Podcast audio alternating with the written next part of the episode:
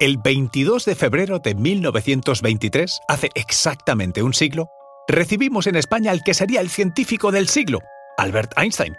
Invitado por el físico Asteba Terradas y el matemático Julio Rey Pastor, nos visitaba para dar una serie de conferencias a cambio de un salario de 7.000 pesetas, un dineral para la época. Cuando pisaba España se cumplían siete años de la publicación de la teoría de la relatividad. Einstein había ganado el Premio Nobel de Física en 1921 por sus aportaciones a la física teórica, en concreto por sus investigaciones en el efecto fotoeléctrico. El físico alemán era ya una celebridad mundial, sobre todo por su teoría de la relatividad. Quizás esperaba aquí un merecido gran recibimiento, y sin embargo, cuando se bajó del tren en Barcelona, ese 22 de febrero de 1923, nadie había allí para recibirle. Conoce mejor al equipo que protege nuestras costas. Alerta en el mar, el jueves a las 10 un nuevo episodio en National Geographic. Soy María José Rubio, historiadora y escritora. Y yo soy Luis Quevedo, divulgador científico. Y esto es Despierta tu curiosidad, un podcast diario sobre historias insólitas de National Geographic. Y recuerda, más curiosidades en el canal de National Geographic y en Disney Plus todo había sido un error de comunicación. Einstein no había avisado desde Francia con suficiente antelación del tren que tomaba hacia España. Ese malentendido hizo que Einstein y su esposa, Elsa, tuvieran que dormir esa noche en una pequeña pensión de la Rambla, hasta que al día siguiente pudieron acomodarlos en el Hotel Colón, que entonces estaba en la Plaza de Cataluña. Todavía se conservan las facturas de aquellos días y del hotel fue llevado de inmediato al ayuntamiento, en cuyo salón de ciento fue homenajeado por el alcalde. No en vano, el ayuntamiento barcelonés se hacía cargo del alojamiento del Nobel y de las 4.717 pesetas que habían convenido aquí como honorarios por sus conferencias. Einstein pasó seis días en Barcelona. Iba a dar tres conferencias de admisión limitada, cuya matrícula costaba 25 pesetas, una cantidad respetable para la época se podría pensar que solo le iban a escuchar un grupo privilegiado de admiradores y amantes de la física, y sin embargo, el salón de conferencias del Palacio de la Diputación de Barcelona estuvo a rebosar. Se calcula que hubo más de un centenar de personas escuchando allí su afamada teoría de la relatividad.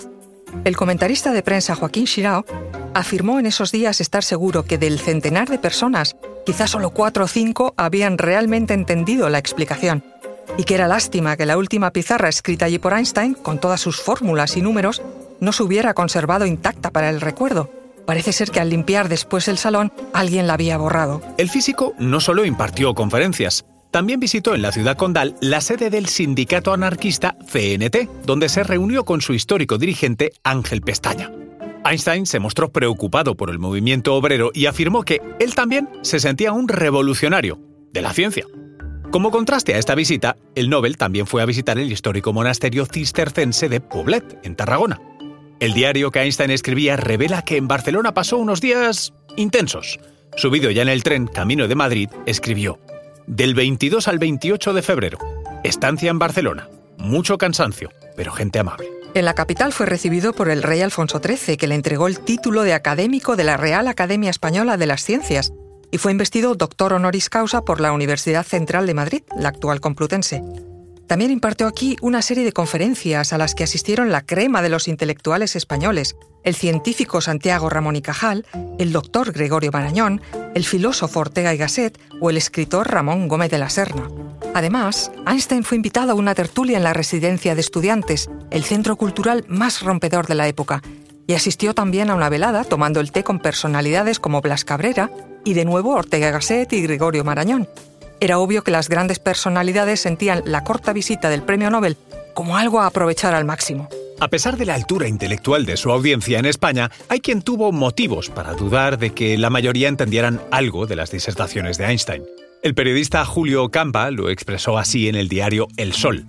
Indudablemente todos los allí reunidos le admiramos mucho, pero si alguien nos pregunta por qué le admiramos, nos pondrá en un apuro bastante serio. Es una curiosidad que Einstein, como amante del arte, visitara en su corta estancia hasta tres veces el Museo del Prado y una el Monasterio del Escorial.